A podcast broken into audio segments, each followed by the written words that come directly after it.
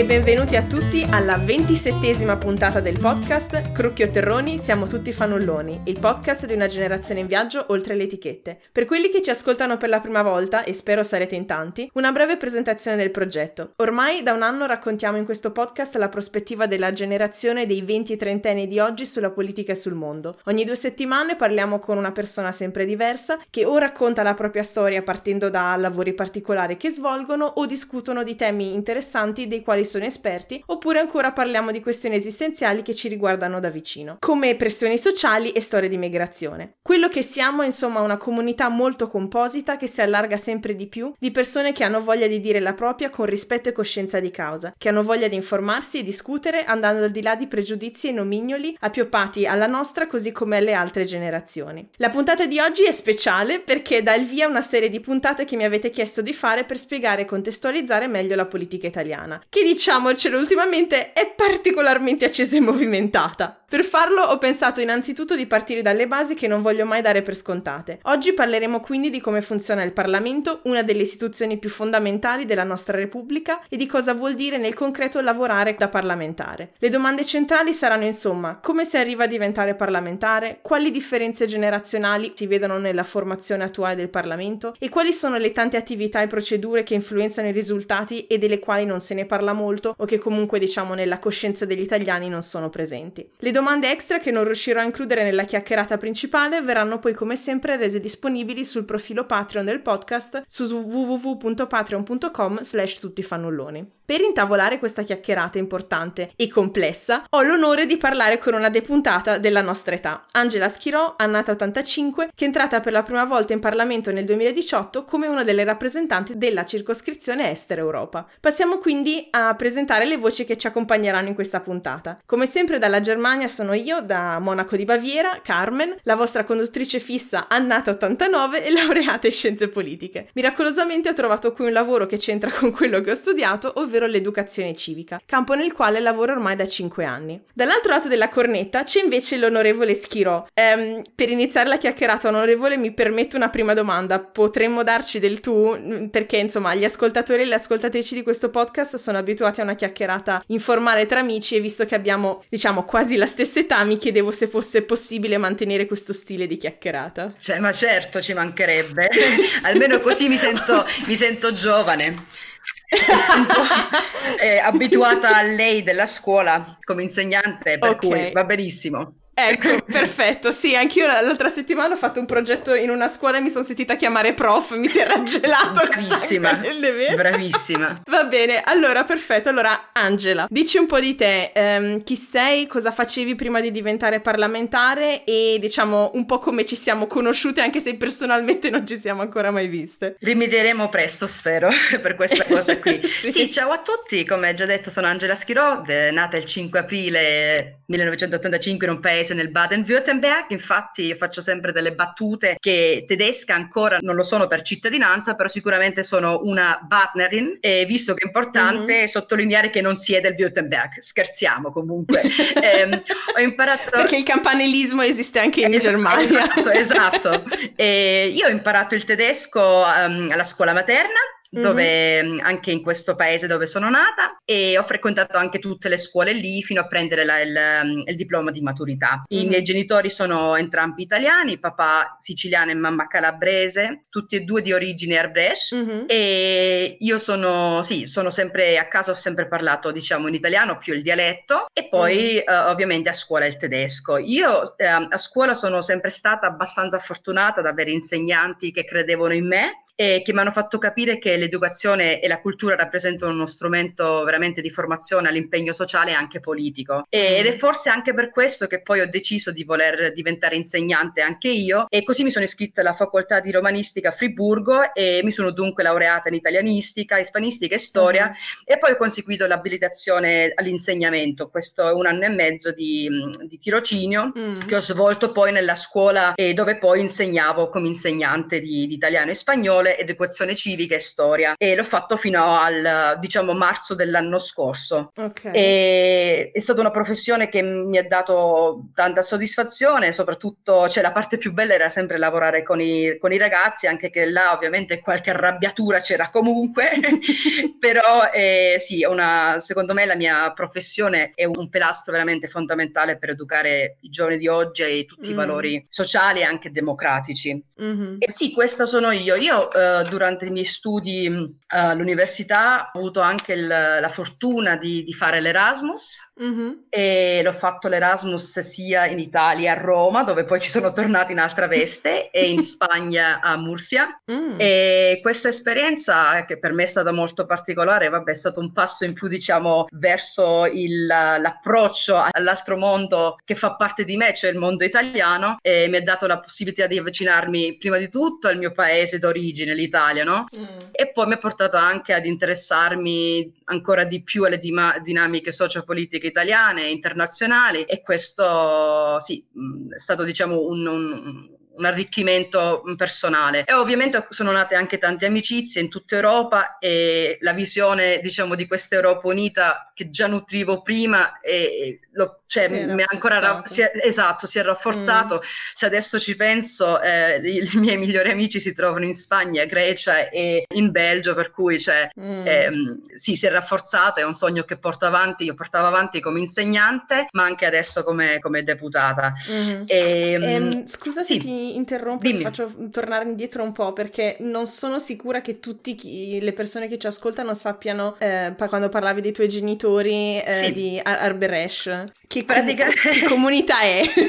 sì, no, è, comu- è molto interessante, cioè a me piace dirlo soprattutto perché cioè, io lo vedo come qualcosa di speciale, qualcosa mm. che riesce a spiegare bene anche la normalità della multiculturalità che mm-hmm. spesso si dimenticano quando vogliamo creare, diciamo, un'identità unica, oh, ci sono delle forze, diciamo, che vogliono... Esatto, per dire che la realtà non è così, che noi siamo fatti di tante culture. E mio padre e, e mia madre anche da parte paterna mm. sono, diciamo, i discendenti di ora la faccio in maniera semplificata ovviamente, sì, sì, certo. di eh, albanesi che eh, alcuni eh, cento anni fa sono andati in Italia, ehm, mm-hmm. nel, soprattutto nel sud Italia, e le loro comunità sono rimaste abbastanza, cioè non tutte, purtroppo sono mm. rimaste abbastanza intatte, per cui sono delle comunità albanesi, eh, si parla mm. un albanese antico okay. e il rito, in realtà il rito religioso sarebbe il rito bizantino, però ovviamente wow. c'è stato un accordo con diciamo la Chiesa Cattolica Italiana, per cui uh-huh. siamo inseriti nella Chiesa Cattolica Italiana, però sono un, soprattutto ovviamente la tradizione, la cultura portata dalla lingua. Uh-huh. Molti paesi, eh, paesini purtroppo hanno perso questa,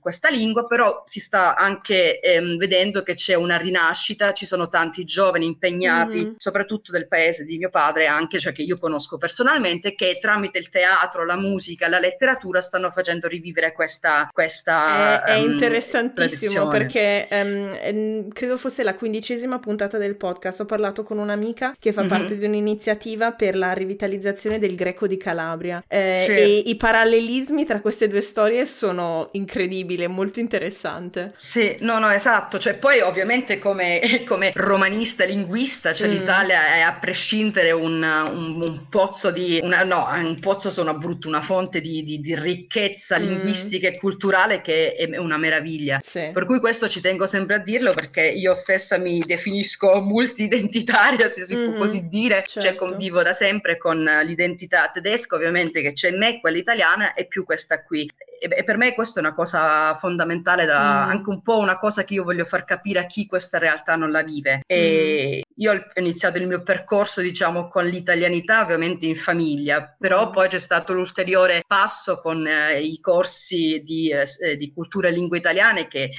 per fortuna abbiamo la abbiamo la possibilità di, di, figli di italiani di poterli frequentare. Sono contenti che i miei genitori ci hanno sempre spronato ad andarci sì. a, questi, a, frequentare questi corsi e poi ovviamente è da lì che nasce diciamo, anche la, l'ident- cioè, l'identità che certo, va certo, oltre, oltre il familiare. esatto, sì, l'ho detto l'altra volta, per esempio, si è parlato che purtroppo eh, non sono stati i fondi per la lingua e cultura italiana, non sono, cioè, non sono stati confermati, diciamo, per il 2021 mm. e in un mio intervento io ho detto proprio questo, cioè la lingua è fondamentale perché immaginiamo sono i ragazzi di seconda generazione come me che sono cresciuti con un dialetto italiano, ritornare in Italia e poi non sentirsi a casa neanche mm-hmm. in Italia perché ovviamente certo. poi c'è con, con, il dialetto che è regionale, che sono fantastici, però manca diciamo poi quella lingua standard che che è ovviamente sì, un altro livello. È una parte fondamentale dell'integrazione. Esatto. Ma esatto. passando alla, al tema di oggi, beh, brevemente come ci siamo conosciute, perché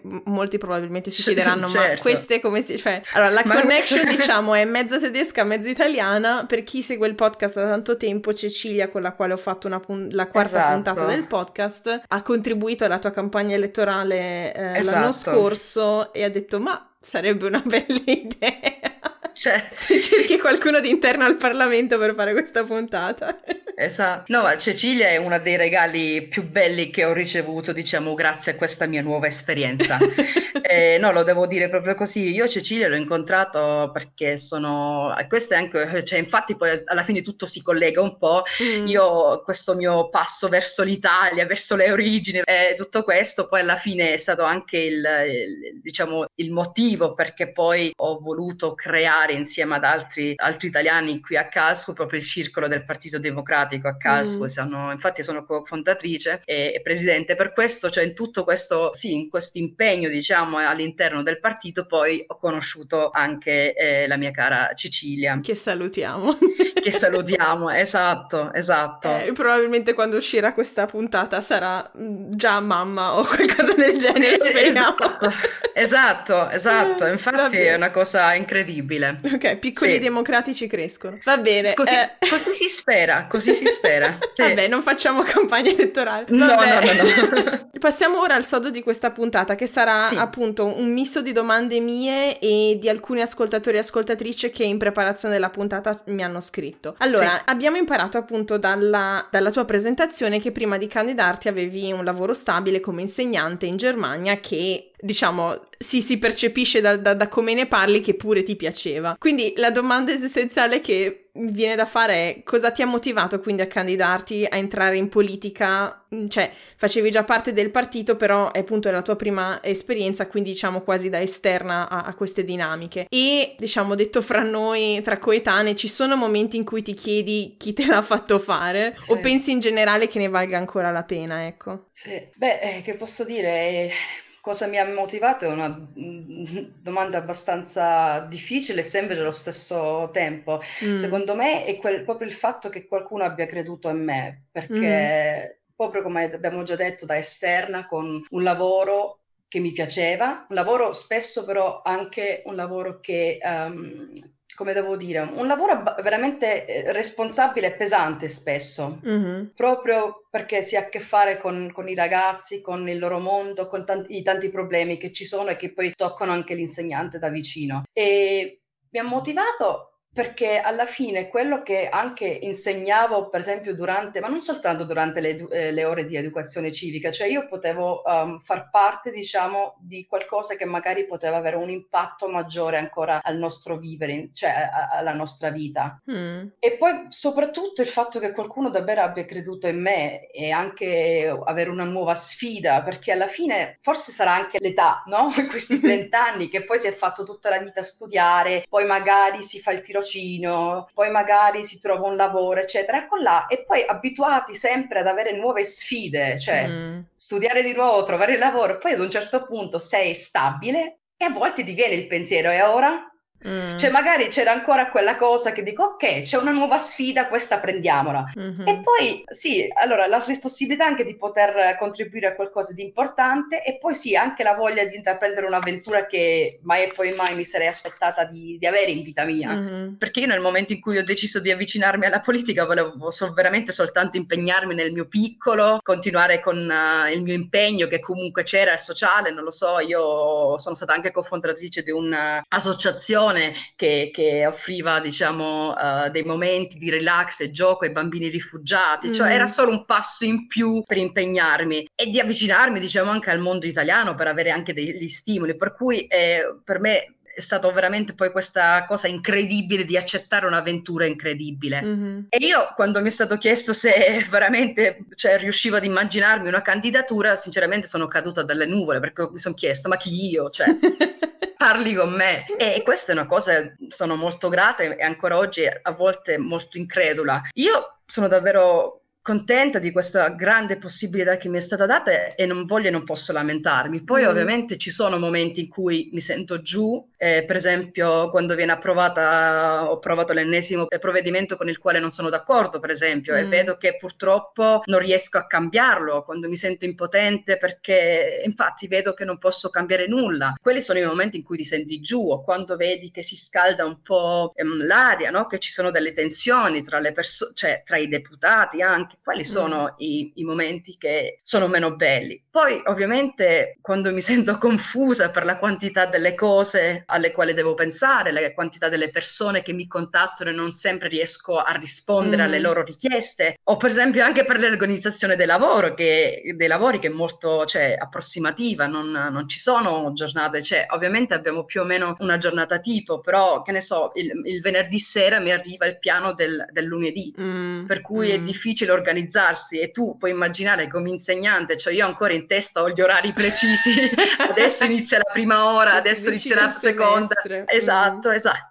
Esatto, sì, e poi tu e, e lì ovviamente hai anche sì. un, un, una situazione particolare perché essendo rappresentante della circoscrizione esatto. Europa che è enorme, mi immagino che sia costantemente in giro, non solo a Roma. Esatto, perché infatti spesso sono triste di non avere il dono dell'ubiquità perché mm. ci sono così tanti eventi, non riesco ad essere ovunque e, e sì, io vivo con il mio troll come prolungamento del mio braccio in realtà, come fanno, fanno anche molti altri miei colleghi e il tempo con i propri cari ovviamente è poco, mm. eh, soprattutto perché bisogna poi vedere anche come, come, lavorano gli altri, come lavora per esempio eh, il mio compagno, mm. eh, quelle sono cose che ovviamente uno ci pensa, i viaggi in scri- circoscrizione che ovviamente poi si fanno il weekend e anche adesso eh, inizierà di, di, nuovo il periodo di viaggi che sono belli perché ovviamente sono nuovi stimoli, a me piace tantissimo viaggiare, infatti non mi pesa, non mi pesa tanto, però comunque anche ma a volte dormire nel tuo letto è, è bello, mm-hmm. cioè a me capita mm-hmm. di svegliarmi la mattina e non, non, sapere in quale letto mi trovo, perché ovviamente non,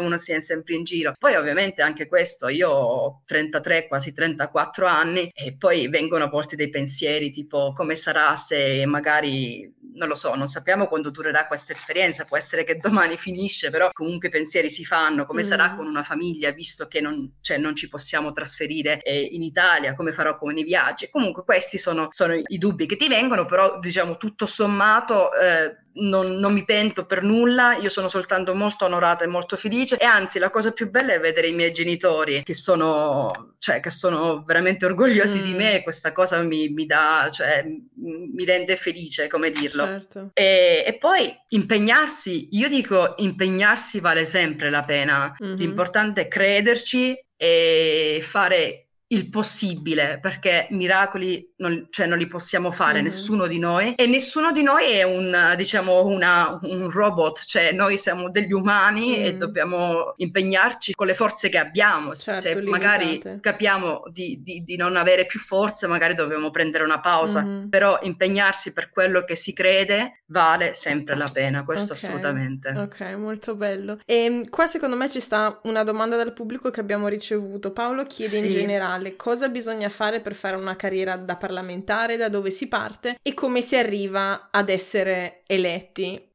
Un po' da quello che hai detto sembra un, una via di mezzo tra uh, caso e, e volontà. Esatto, infatti mi verrebbe da dire, caro Paolo, scusa, ma sono la persona sbagliata alla quale chiederle, cioè, eh, perché io davvero non, non avevo nessuna ispirazione. Mm. È stato veramente, come hai detto tu, un po' un, un sì, un. Um, sono stati vari fattori, ovviamente un avvicinamento comunque a, a quel mondo no? mm-hmm. Del, dell'impegno politico e poi ovviamente eh, la rete delle persone che inizi a conoscere perché comunque devi avere anche dei, con- cioè devi conoscere delle persone, devi averti impegnato, le, cos- le persone devono averti visto in un sì. certo senso anche eh, lavorare o fare qualcosa. Mm. Per cui um, in realtà in maniera generale si può dire che il partito, l'organizzazione che sia, sente il territorio e poi propone le candidature. Esatto. Che poi eh, mh, più o meno è quello. Temo di non, sì. averlo, uh, di non averne parlato es- espressamente. Tu fai parte del Partito Democratico esatto. e um, sicuramente, diciamo, questi, queste istituz- le istituzioni del,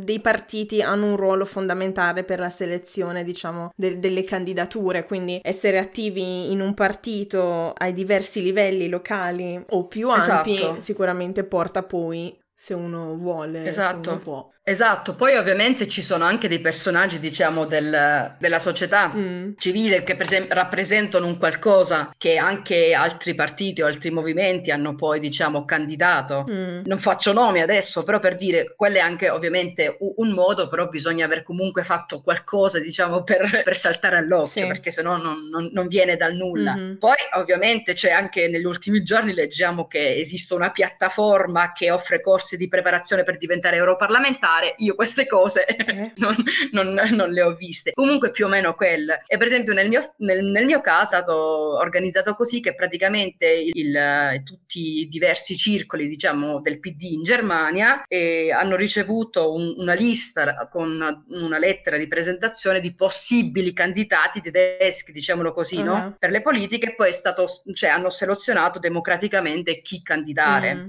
Mm. Quella era più, però ovviamente ci sono tanti livelli prima da, da percorrere per, per, per, avere poi una lista di candidati definita. Ok, eh, scusa se ti interrompo, eh, ma sì, la dimmi. storia della piattaforma per diventare europarlamentare non la sapevo. Uh... Ah no, no, l'avevo letto l'altra volta che praticamente il Movimento 5 Stelle offre dei corsi di preparazione, okay. ci ho letto una cosa del genere okay. per diventare europarlamentare, cioè l'aspirazione a diventare Beh, parlamentare. Questo è interessante cioè perché um, forse mostra un un, un, segno di un interesse a un ritorno ad avere le scuole di partito, cioè facendo il, par- il parallelo sì. anche con la Germania. Cioè io lavoro per una fondazione che è sì. vicina a un partito ma indipendente eh, ai Verdi perché qua in Germania sostanzialmente ci sono da sempre le, le, scuole di partito come anche c'erano in Italia fino agli anni 90. Nel 68 sono state dichiarate illegali, diciamo che non si poteva più avere le scuole di partito per dare sì. l'opportunità ai partiti più piccoli anche di avere un'influenza culturale sulla, sulla popolazione certo. e quindi da allora ci sono queste fondazioni che sono indipendenti ma semplicemente danno, hanno un punto di riferimento a un cer- certo tipo di politiche, di temi, non so, con i colleghi ad esempio magari finiamo più spesso di altre fondazioni a parlare di ecologia per fare un esempio diciamo sì, basilare sì. e una delle cose principali che facciamo oltre a dibattiti aperti agli interessati eccetera sì. sono seminari di formazione di retorica di mh, mm, gestione della, eh, del, mm. della cosa locale l'anno prossimo ad esempio qua in Baviera ci sono le elezioni politiche comunali e è interessante perché nel senso eh, uno dei grandi problemi che io vedo anche in Italia dal punto di vista della competenza, ecco, de, de, de, um, non solo a livello parlamentare ma a livello politico generale, è che manca la consapevolezza della necessità di questi certo. ambienti di formazione, ecco. Esatto. No, ma questo condivido, cioè ovviamente poi bisogna sempre vedere come si, si utilizza uno mm-hmm. strumento, diciamo, no? Però su questo sono d'accordo perché io stessa ora i primi primi giorni, le prime settimane, vieni buttato, diciamo, in una, in una situazione completamente nuova mm. e dalla quale non, cioè, non riesci a inserirti se non sei tu stessa a, a voler um, studiare, mm. a voler capire come migliorare o come poter eh, svolgere al meglio il tuo ruolo, mm-hmm. il tuo nuovo ruolo che hai. Per cui, secondo me, se utilizzato in maniera, diciamo, equilibrata, mm-hmm. sarebbe una, una, gran cosa. Purtroppo siamo in una situazione un po' strana perché da una parte si parla infatti della competenza, della mh, mm, professionalità, mm-hmm. dall'altra parte però si nota che c'è quell'idea che uh, tutti possono essere parlamentari, mm-hmm. che non è sbagliata, attenzione, non sto dicendo questo, però io noto che ci sono delle persone che se quando fai notare diciamo una incompetenza dice vabbè io sono soltanto un portavoce dei cittadini. Mm, no. E secondo me questo è sbagliato perché io Esatto, cioè io devo avere un'altra preparazione, non posso dire che io sono un semplice portavoce. Certo, io porto la voce, io sono rappresentante, però io devo avere anche una preparazione. Secondo me il primo passo è avere questa umiltà mm-hmm. di capire che c'è ancora tantissimo da imparare, tantissimo mm-hmm. da studiare. E io per me lo posso dire, cioè io uh, non studio così tanto come vorrei, perché il tempo non basta, certo. però bisogna farlo, bisogna capire come funziona, come funziona il sistema, bisogna capire come, come rivolgersi anche alle persone. E ci sono tante cose per cui secondo me n- non sarebbe un male, sì, avere un, un, modo di prepararsi anche per le persone, non per fare carriera, non sto dicendo questo per fare carriera parlamentare, ma per essere poi all'altezza di, di fare il ruolo che poi alla fine eh, si mm-hmm, ha. Mm-hmm. Esatto. Ma per curiosità, all'interno del Partito Democratico c'è un qualche mh, mm, istituzione di, di, di, formazione dei canali? Del... Purtroppo noi okay. adesso anche con la Batossa diciamo che i nostri mezzi sono molto limitati. Mm. La mia unica, diciamo, sì, sono le persone che lavorano insieme a me, mm-hmm. che sono dei, gran, dei, grandi maestri per me, mm. e poi ovviamente i colleghi. Da, cioè, questo è tutto più o meno. Sì, quindi i colleghi che, lavorano che con me è, sono colleghi. la prima legislatura, diciamo. Esatto, mm. e, e, io posso dire che ho veramente dei colleghi straordinari che, che ci aiutano. Mm. Eh, mm parlo in, in, plurale per, diciamo, per tutte le sì, persone sì, che certo, sono come me la prima legislatura, che ci spiegano le cose anche con pazienza. Okay. E poi ovviamente le persone che, che, lavorano con me. Questo sì. Che bisogna avere persone... Eh, no, sì. sì, questo si collega molto bene secondo me alla questione generazionale della quale volevo chiederti, perché mi immagino che ci sia molto un transfer anche intragenerazionale tra chi è lì da più di una legislatura e i nuovi arrivati, esatto. che per carità possono essere anche, eh, diciamo, più... An- mh, mm, maturi, anziani, non so, vecchi, non vorrei offendere nessuno, vabbè, no, no, no, avere no, più anni. Maturi e anziani va benissimo. esatto, di noi. E, e, essere anche alla prima legislatura, questo non vuol dire. Però, sì. ehm, ecco, mi interessava anche dal punto di vista di capire la rappresentatività del Parlamento odierno sì. dal punto di vista dell'età. In quanti siete più o meno della tua età in Parlamento e suddivisi in quali partiti? Sì, cioè, allora io vorrei partire da un aneddoto, mm-hmm. se posso. Sì, sì. Partiamo dal giorno della fiducia okay. al governo.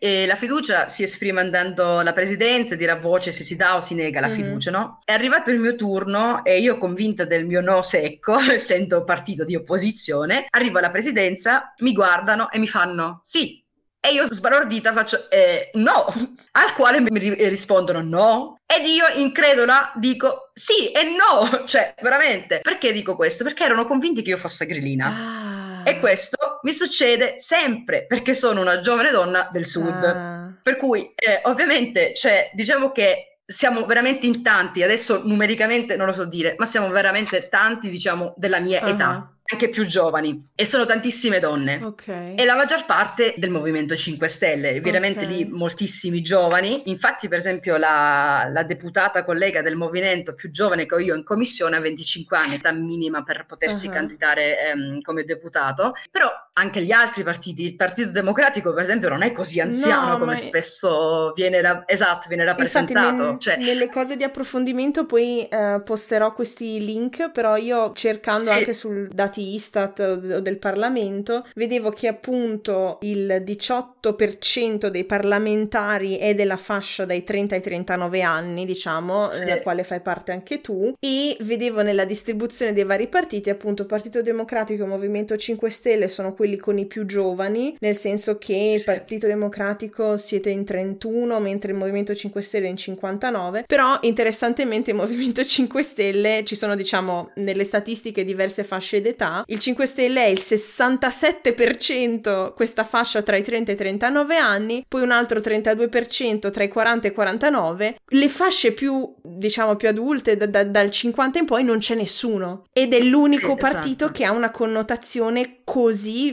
importantemente generazionale ed è molto interessante. Sì, molto interessante questo. Cioè, questo infatti è un Parlamento molto, molto mm. giovane, molto mm. giovane. Però io devo essere sincera, non sono, come dire, distinguere sempre tra nuovo e vecchio, giovane e vecchio, a me non, non convince mm-hmm. molto, cioè la giovinezza non è l'unico criterio, diciamo, per portare creatività eh, idee freschezza sì. in qualsiasi contesto, per cui secondo me ci vuole sempre anche quel po' di, di equilibrio tra, diciamo, mh, forse creatività giovanile, però saggezza eh, anziana. Mm, non è sempre così, eh? ci sono giovani più saggi di, mm-hmm. degli anziani, anziani più creativi dei giovani, sì. però nel giusto equilibrio, anche il fatto cioè, di dire ah, il Parlamento giovanissimo, secondo me non è quello il criterio su... su Ol- oltre al basare, fatto che diciamo, se guardiamo i numeri non è neanche del tutto vero, perché l'ultima legislatura, sì. quella del 2013, aveva un 26% di, di, deputati della Camera tra i 30 e i 39 anni, mentre il Parlamento odierno è un 18%, quindi sono calati in realtà in percentuale i giovani. Sì. Quindi Uh, Tra numeri e... Sì, sì, sì, cioè io adesso non mi vorrei impallinare troppo coi numeri, anche se sono, diciamo, da nerd della politica mi, mi, mi, mi infoio no, abbastanza. No, sto dicendo che ovviamente la, la percezione mm-hmm. a volte c'è in sì. per cui è giusto poi uh, controllare sì, i numeri, sì. perché ovviamente la percezione è adesso eh, tante donne, tante donne mm-hmm. giovani, eh, tanti giovani in generale. Sì, sì forse c- c'entra anche col fatto dire. della rilevanza che un parlamentare come tipo Di Maio, eh, diciamo, il fatto che ci siano tanti giovani in Parlamento è una cosa, il fatto che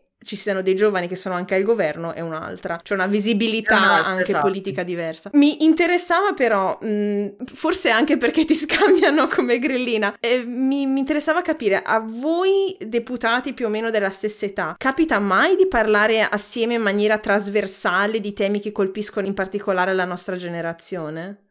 Eh, questa è una domanda un po' complicata, mm-hmm. un po'... Allora, il fatto è che in realtà il tempo manca mm-hmm. sempre.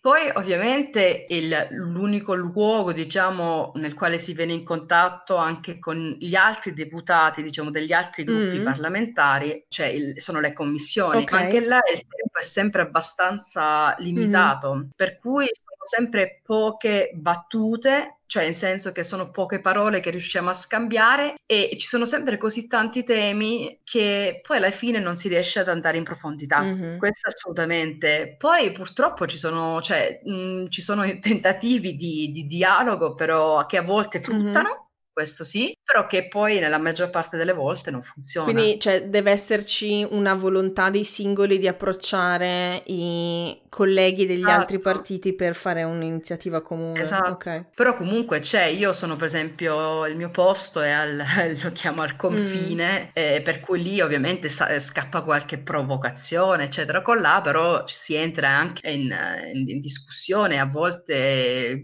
magari eh, mi si dà pure ragione su qualcosa, mm-hmm. io devo dare ragione su qualcos'altro, succede quello, però è sempre molto, cioè secondo me forse perché sono abituati a altri tipi di dialogo è sempre tutto abbastanza superficiale, mm-hmm. però non per propria volontà, ma proprio per il contesto. Sì. Poi ovviamente sono, cioè, manca sempre l'occasione, ma anche già con, con i colleghi dello stesso partito, mm-hmm. di, di, vedersi, di, di, scambiarsi le idee, cioè anche con, con, i miei colleghi, vogliamo organizzare un pranzo insieme, una cena, rimandiamo, rimandiamo, perché certe volte è proprio impossibile trovare un, un, una data eh, nella quale poter parlare in veramente con calma di, mm. di temi importanti. Mi ricorda come abbiamo, ci siamo organizzati per gestire questa puntata che da gennaio eh che sì, rimandiamo.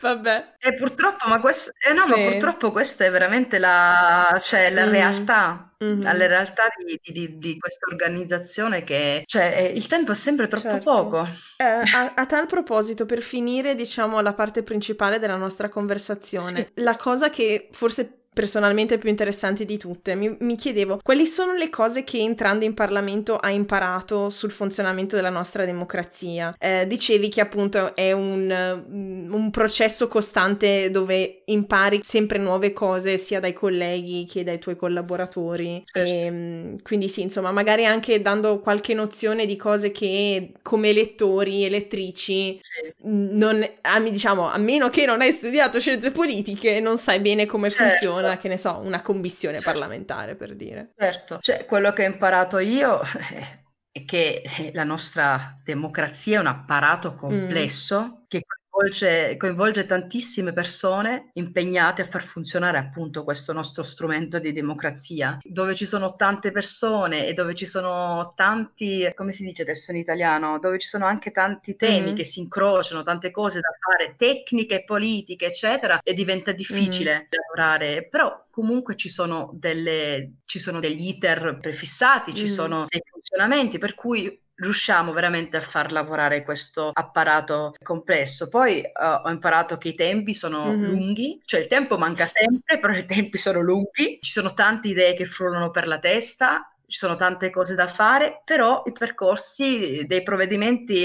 hanno, hanno, i loro iter mm. che devono passare e a volte ci sono anche tante cose che poi cioè, vengono di- non dimenticate, ma tante belle proposte che poi alla fine non si va fino in fondo perché magari cambia mm. il governo e, e, questo è quello che ho imparato. Poi ovviamente ci sono tante tappe diverse, c'è il gruppo parlamentare, ci sono i tecnici, i tecnici diciamo anche delle, delle, delle commissioni okay, ci, ci sono, sono che, che, che fare... sono, sì. ti, ti chiedo proprio per capire bene, i tecnici sono dipendenti statali che lavorano per eh, il Parlamento? Esatto. Sono okay. quelli che ci fanno uh, i dossier, quelli che preparano uh, i temi che dobbiamo fare e quelli che alla fine organizzano lo mm-hmm. svolgimento del, del, del okay. nostro lavoro. E, e, loro sono selezionati esatto. indipendenti, cioè esatto. non hanno un'appartenenza In teoria non dovrebbero avere un'appartenenza politica, però poi sì. Sì, esatto.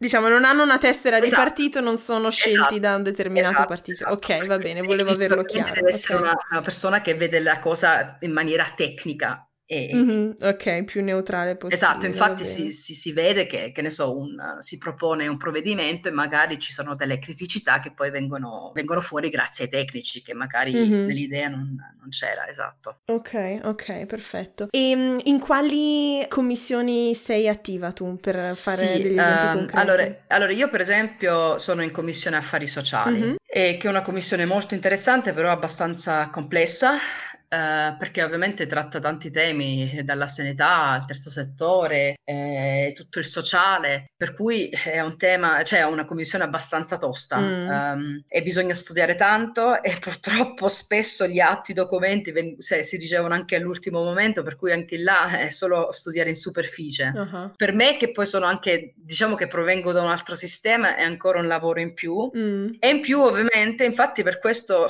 eh, non lo so se poi alla fine è stata una buona decisione, commissione, anche se la commissione mi piace tanto. Io che sono eletta all'estero, in realtà mi devo occupare principalmente, diciamo, per per, eh, per, noi italiani, esatto, degli mm. italiani all'estero, per cui c'è il lavoro della Commissione e Affari Sociali che seguo, che sono praticamente sempre da martedì a, a giovedì, mm-hmm. spesso di mattino o di pomeriggio, quando non c'è, non c'è, aula, e però mi capita anche di poi uh, seguire delle sedute uh, degli affari esteri e, e di ovviamente occuparmi eh, di tutte le tematiche che hanno a che fare con, con l'estero. È un po' un doppio lavoro mm-hmm. adesso. Mm-hmm. Però comunque ancora in, si riesce. Ok, e ci sono tanti fortuna. altri colleghi che fanno parte di più commissioni contemporaneamente? O... E allora, no, in realtà si fa parte di una commissione, okay. però ovviamente sì, ci sono, diciamo, colleghi che poi seguono anche altre commissioni, mm. però normalmente non, non, non, è il caso. Okay. Poi ovviamente ci sono le, le commissioni riunite, per, mettiamo un, che ne so, delle questioni richiedono per esempio delle commissioni riunite tra affari sociali e lavoro, mm. per esempio. Mm. E, e in quella di affari esteri fanno parte tutti gli eletti dalle circoscrizioni degli italiani all'estero? Eh, sì e no, okay. in realtà in passato era stato così che tutti uh, o quasi tutti gli eletti all'estero e alla fine poi si trovavano in commissione esteri, mm-hmm. però quest'anno avevamo pensato, vabbè avevamo pensato, è risultato che non, non è così, mm-hmm. cioè abbiamo eh, in commissione difesa, in commissione finanze, cioè siamo un po' ovunque. Okay quest'anno. Ok, esatto. E niente, quindi altre cose che hai imparato di anche procedimenti parlamentari, come funzionano, tipo um, ho un ricordo che recentemente avevi fatto una richiesta, interrogazione parlamentare scusa. Esatto. Mm. Sì, esatto, c'è tutti diciamo, gli strumenti che abbiamo noi per fare il nostro lavoro, l'interrogazione, per esempio, si chiede al, al ministero che, che, è responsabile diciamo, per, la, per, la, questione come risolvere un determinato problema che si incontra. Mm-hmm. Infatti la maggior parte delle mie interrogazioni hanno a che fare con i servizi consolari, per esempio, mm. dove si, ci sono delle criticità e io prima di tutto faccio, eh, in realtà è, è una, una, segnalazione, no? vedete mm-hmm. che lì c'è un problema e poi eh, la seconda parte è come risolviamo questo problema. Poi ovviamente abbiamo anche le proposte di legge che ovviamente sono qualcosa di più articolato, di più complesso, dove si propone proprio una legge. Mm-hmm. Io per esempio avevo riproposto una legge sull'educazione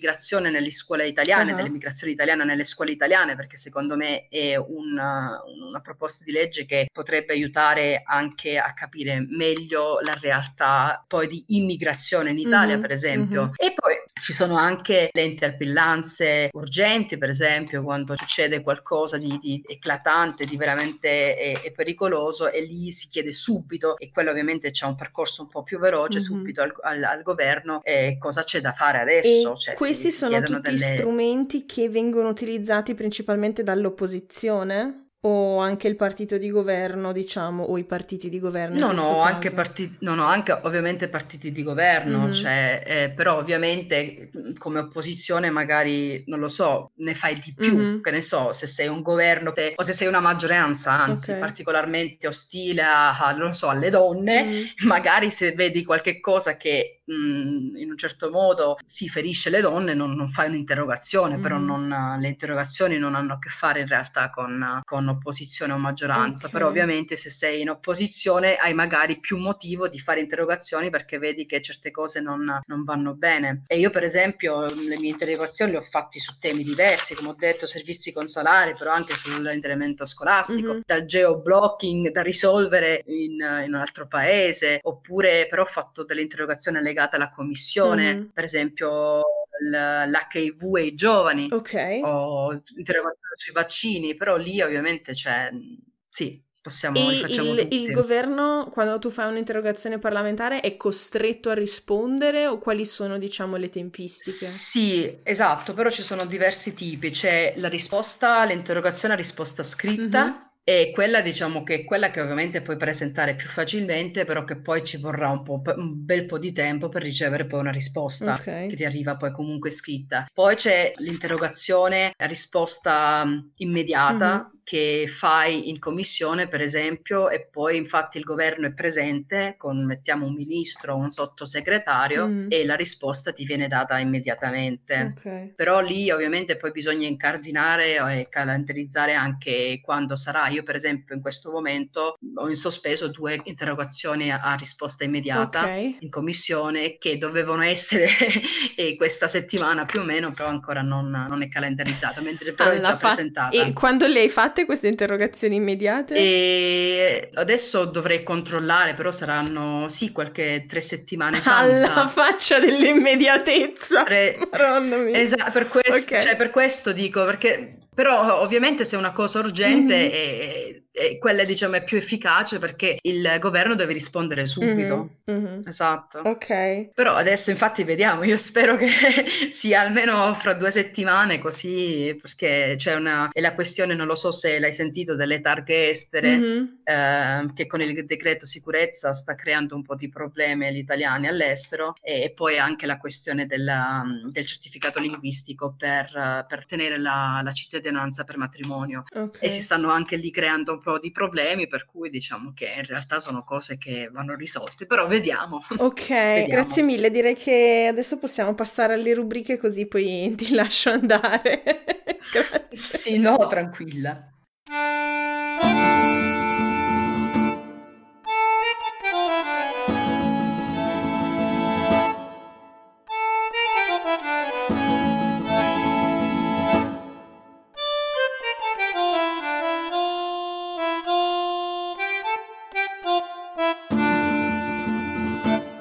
Ben ritrovati a tutti e a tutti alla prima rubrica del podcast In giro per il mondo, dove di solito parliamo appunto di consigli di posti dove, da visitare, cibi tipici da mangiare e cose di questo tipo, perché diciamocelo, la nostra generazione è un po' uh, giramondo. Partirei io dandovi invece diciamo un consiglio non di viaggio ma di informazione, perché dopo 27 puntate eh, non è che eh, abbia viaggiato tantissimo da avere sempre delle informazioni interessanti da dare, quindi ogni tanto vi do qualche fonte eh, di informazione, canale YouTube o cose simili che potrebbe essere interessante. Visto che questa puntata facciamo, diciamo, educazione civica base, parliamo di istituzioni, volevo raccontarvi del e suggerirvi di visitare il canale YouTube della Corte Costituzionale Italiana, perché sì, la Corte Costituzionale ha un canale YouTube, che è una figata, l'ho scoperto qualche settimana fa preparando una, una presentazione che ho fatto alla scuola italo-tedesca qua a Monaco e, e devo dire è fatto bene, nel senso che l'anno scorso, in occasione dei 70 anni della Costituzione italiana, la Corte Costituzionale ha fatto questo progetto molto bello di viaggiare in giro per l'Italia, dove ogni giudice che andava a fare dei progetti nelle scuole a chiacchierare con i ragazzi per spiegargli come funzionavano le cose, eh, poi dopo faceva una specie di vlog dove commentavano come era andata il progetto, dove erano andati e cose di questo tipo, e ci sono anche video di progetti di, ra- di, di ragazzi delle scuole che hanno fatto mh, video di spiegazione di come funziona la corte. Ve ne consiglio uno in particolare che poi metterò il link nelle, negli approfondimenti, dove appunto vengono intervistati quasi tutti i giudici della Corte Costituzionale su sia come funziona l'istituzione della corte, ma anche come funzionano i rapporti con gli altri eh, organi istituzionali. E insomma un po' come una linea guida di come funziona la nostra democrazia. Ed è un video francamente fatto molto bene e che è bello vedere perché c'è anche questo confronto generazionale tra i ragazzini de- di un liceo romano e i giudici della Corte Costituzionale, insomma per tutti i nerd di politica come me assolutamente consigliato. Mentre Angela di cosa mh, mm, voleva parlarci? Perché diciamo diciamocelo, da quando sei diventata rappresentante hai viaggiato molto, come dicevi prima. Esatto, eh, ho viaggiato molto, molti dicono oh, che bello, viaggi tanto, però poi un pochino devo dire sì, viaggio tanto, ma vedo le, le stazioni e gli aero- aeroporti, esatto. No, però sono molto contenta perché ovviamente eh, conosco così mm. nuovi posti che, cioè, che, prima non conoscevo, per esempio tra non troppo tempo andrò uh-huh. alle Canarie, sicuramente non vedrò niente, però comunque ci andrò, eh, andrò ad Oslo anche fra un po' di tempo, per cui sì, infatti là sono molto molto curiosa e molto contenta di andare, per cui eh, di questo sono veramente contenta. Poi ovviamente conoscendo persone così diverse, persone con delle storie diverse e ogni persona mm. poi alla fine è un viaggio, questo fammelo dire anche se suona un po' così, per cui è, è, sì, suona un po' da cartolina su Facebook, non lo so. Però, però vabbè, dai, te la passo. questo me la, me la, passi un po', no, perché cioè, è interessante sentire poi le loro, mm. le loro storie e, e, tutto questo. Io viaggiare mi è sempre piaciuto, anche se devo dire con rammarico che purtroppo ancora non ho fatto mm. quei lunghissimi viaggi. Il viaggio più lontano è stato in Israele, oh. adesso mi sa 5-6 mm. anni fa, non mi ricordo, che ho fatto una settimana da sola perché avevo letto quel libro che è stato, cioè, come si chiama? Adesso non mi ricordo più, comunque un, ling- un libro ambientato in Israele e su, per questo mi era venuta quella folle idea okay. di, andare, di, andare, diciamo, nei posti di quel libro ed è stata una ecco. settimana bellissima, uh, piena di, di, impressioni e anche un po' di avventure, in senso che sono andata da sola la prima uh-huh. volta così lontana e ho conosciuto anche nell'ostello una carissima ragazza con la quale sono ancora in contatto, uh-huh. per cui mm-hmm. queste cose sono... Poi ovviamente con i miei amici conosciuti durante l'Erasmus ogni volta dobbiamo uh decidere dove vederci e per cui una volta qui, una volta lì, l'ultima volta ci siamo visti sì, a Trapani per il matrimonio di, una, di un'amica a Berlino, in Grecia. Diciamo che però comunque i paesi mediterranei sono quelli che preferisco un po' di più. Come ti sarà perché sono eh, infatti cioè sarà perché sarà nel, nel sangue sì. non lo so poi ovviamente mia, il mio primo grande amore devo essere sincera mm-hmm. è stato Roma non è stato il mio primo viaggio, però è il mio primo viaggio mm. universitario con delle mie amiche, era stato proprio a Roma, città che adesso anche con tutti i problemi che ci sono, a volte mi sfogo perché non funziona l'autobus, mm. non funziona quello, perché poi alla fine alzo lo sguardo eh. e vedo la meraviglia eh. e, e, mi tranquillizzo. Ma per curiosità adesso, esatto. senza dare de- dei dati Dimmi. che magari compromettono la, la sì. vostra sicurezza, cose di questo tipo, ma i parlamentari eh. quando stanno a Roma, dove vanno sì. a mangiare? Dove vanno a mangiare? Allora, io sono sincerissima. Se c'è il tempo, si va a mangiare o nella mensa o nel ristorante del Parlamento. Ok. Se c'è tempo, se no si mangia un panino in piedi, nel, diciamo nella buvette, Mhm. nel, nel bar del, del Parlamento. E poi ovviamente ci sono tutti quei ristorantini Ok. intorno. Poi la sera, io sono sincerissima, io a casa mia, o a casa, chiamala, vabbè, a casa mia, ho il congelatore pieno del- di minestroni congelati, no? Surgelati. Io la sera, quando torno... Esa- Il corrispondente del pacco da giù, tipo. Esatto, esatto, perché così, perché già andare a fare la spesa a volte è impossibile. Io la Mm. sera quando torno a casa mi faccio la maggior parte della volta il minestrone surgelato, cioè ci mette Ok. poco tempo e si mangia abbastanza bene. Poi come facciano gli altri non lo so, questo non lo so. Poi, ovviamente se, se- se finalmente ce la facciamo con i colleghi a organizzare una cena, poi si va anche lì, diciamo, Ok. in giro a mangiare qualcosina. Esatto. Ok, ok. Ma ti capita mai che qualcuno ti ferma e, e ti riconosce? S- Poche volte però mi è già capitato ed è sempre una bella esperienza. Ah. Una- L'ultima volta è stata al- all'aeroporto di, di Roma. Mhm. Era un giovane ragazzo di Monaco, mi sa proprio, Ah. Che mi ha riconosciuto perché poi è bello sempre quella cosa sentirsi onorevole. e- ma chi io? Ma chi io?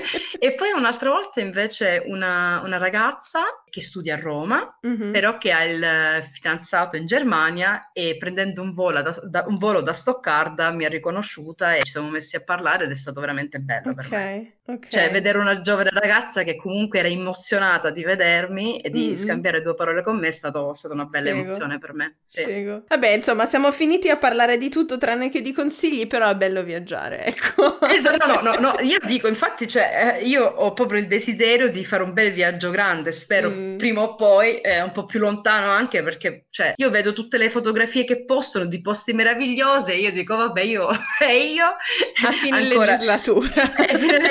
Infatti chissà quando sarà, però comunque no, a me piace girare anche, Mm. anche qui nelle vicinanze dove sto io, ci Mm. sono dei bei posti anche con delle cascate, oppure se si è amante del- della natura, eh, sì, a me, a me piace, infatti ti dico, cioè il trolley ce l'ho sempre come... Mhm. Sempre con me, però non è che mi dia molto fastidio perché sono abbastanza abituata anche. Ho Ok. fatto sempre la pendolare, per cui... Cioè... Ecco, oddio, sì, anch'io. Vabbè. E infatti, È, è- è uno cui- status eh, esistenziale, sì. Esatto, è quello, proprio quello, Va c'è poco bene, da dire. fantastico. Allora passiamo all'ultima rubrica e poi ci salutiamo. Grazie. Va bene.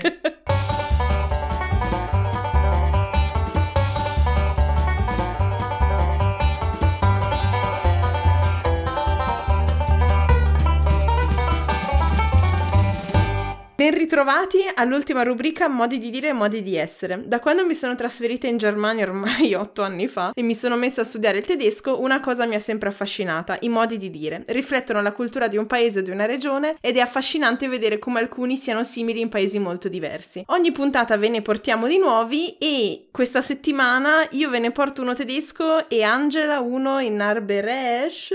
Ci provo, ma forse, ma Ok. ma- magari metto pure qualcosa di tedesco però. Vai, vai. Tanto abbiamo tempo, vai. Sì, no, in tedesco una cosa che mi piace tantissimo è Ich verstehe nur Bahnhof. Cioè, perché è vero così, a volte io anche sono da una parte, dico infatti c'è Bahnhof, c'è un, c'è un eh, via vai di persone, c'è caos, infatti capisco solo nur Bahnhof. che, che- che capisco solo stazione. Esatto, capisco solo stazione. Infatti, un- tanto- tanti anni fa un ragazzo, che, un ragazzo italiano che faceva l'Erasmus in Germania mi ha Mm. chiesto, Angela, ma che cosa significa questa cosa? Che me la dicono sempre e io non so cosa significa. Questa mi piace tantissimo. Mm. Poi in Arbrecht, sinceramente, è più che un modo di dire, è un detto. Eh, Mhm. io purtroppo lo capisco, ma non lo parlo Ok. per bene, perché eh, fino all'età di tre anni mio padre mi ci par- cioè, parlava con me, poi con più fratelli, meno tempo, poi c'era anche il tedesco in giro, per Mm. cui sempre di meno. Comunque, vediamo se lo faccio bene. Vai. Emire vet prepara e Liga vet prapa. Ok. Che significa il bene va avanti, ma il male va sempre indietro. Ah, è bellissimo. Infatti questo mi piace, mi piace troppo, volevo un lasciare... sacco tipo il greco, mi piace un sacco. Ha una musicalità una, stupenda. è una, una- una lingua molto interessante Ah. anche. Io mh, sono molto triste del fatto di non, Non di non saperla parlare. parlare. Sì, Mm, sì, sì. però Comunque, ti capisco benissimo. No, io essendo cresciuta, diciamo, mezza crucca, mezza terrona, e non riuscire a parlare entrambi i dialetti, ma solo a capirli. Eh, esatto, sì. esatto. Mm, sì, Perché sì. poi comunque lo senti tuo, però non, cioè non del tutto. Sì, ti senti sempre un, non... come uno straniero a casa. Eh, esatto, dici, esatto. tipo, Chiedi scusa, Però scusate, comunque... posso entrare? ok, sì. Sì, sì. Ok. Però comunque lo capisco e questa è la cosa importante. Sì, no, bellissimo, veramente è un detto stupendo. Um, io invece ve ne porto uno tedesco che mi sembrava dato al tuo lavoro di parlamentare, soprattutto in quanto parlamentare dell'opposizione, ovvero uh, jemanden Löcher in den Bauch fragen, che letteralmente vuol dire domandare a qualcuno dei buchi nella pancia, nel senso tempestare di qualcuno di domande fino a snervarlo. Che da quello che ci hai detto di quello che fate con le varie domande esatto. parlamentari mi sembrava adeguato. No. Qua c'è, c'è di peggio, credimi. credimi. Perfetto. Anzi, no, dico anzi, le domande sono belle perché da mm. insegnante quante volte ho detto avete ancora domande? Mm-mm. E poi le domande non arrivavano, poi arrivava la verifica e c'erano dei problemi, ma questo non l'abbiamo mai fatto e questo non l'ho mai capito, ragazzi, domandate per favore. E... Ecco, fantastico. E ehm, così si conclude la nostra puntata. Ringrazio infinitamente Angela Schirò per il tempo che ci ha dedicato. Nel salutare ascoltatrici e ascoltatori, c'è qualcosa che vorresti dire, che insomma ci tieni che rimanga in testa a, a, alla gente che ci ha ascoltato? Eh, ma questa era una domanda abbastanza complessa. No, io secondo me suona banale, però l'unica cosa che forse ci tengo a dire è che volere potere, mm-hmm. che bisogna impegnarsi per quello che, che si vuole e che bisogna credere in se stessi e bisogna anche credere all'incredibile, cioè per dire è, è possibile cambiare il mondo, mm-hmm. se vogliamo, con tanti piccoli passi e tanto impegno, non, non, non come in modo da sognatrice, perché sognare, però proprio veramente come, come augurio, mm-hmm. perché siamo tutti, siamo tutti straordinari se veramente mm-hmm. crediamo in noi stessi. Parte del cambiamento. Mm-hmm. È, è, il cambiamento, però, infatti, non soltanto come slogan, però parte proprio esatto. Sì, mm-hmm. sì mm-hmm. questo ci tengo a dirlo. Ok, fantastico, grazie mille. E Ti ringrazio a te. Si conclude questa puntata. Se state ascoltando questo podcast quando esce lunedì mattina, spero siate arrivati nel frattempo al lavoro. Se no, tenete in duro che il famigerato pendolarismo prima o poi finisce. Per domande e commenti, visitate la nostra pagina www.facebook.com slash tuttifanulloni o scriveteci a tuttifanulloni.gmail.com www.radioticino.com. E ricordate, vale sempre la regola del rispetto e della critica costruttiva. Siate il vostro lato migliore e solo così che le cose cambieranno davvero. Se volete consigliare il podcast ad amici o familiari, ci trovate su SoundCloud e su tutte le app dove si ascoltano podcast, quindi Apple Podcast, Spotify, Stitcher e recentemente dimenticavo siamo anche su Instagram con tutti i fannulloni podcast. Se invece questa puntata vi è piaciuta così tanto che volete ascoltare ancora più materiale, date un'occhiata al mio profilo Patreon su www.patreon.com slash tutti fannulloni dove potete contribuire alla crescita e al miglioramento di questo progetto anche solo con un dollaro al mese. Grazie in anticipo a tutti quelli che lo vorranno fare e buon ascolto per i contenuti di approfondimento. Questo podcast è prodotto e curato da me, Carmen Romano, e nella prossima puntata parleremo con Alberto di elezioni europee, ma soprattutto dei modi più assurdi nei quali l'Europa fa qualcosa per tutti noi nel quotidiano. Tutte le musiche sono di Kevin MacLeod del sito Incompetech. Buona settimana a tutti e ci risentiamo tra due lunedì. Alla prossima!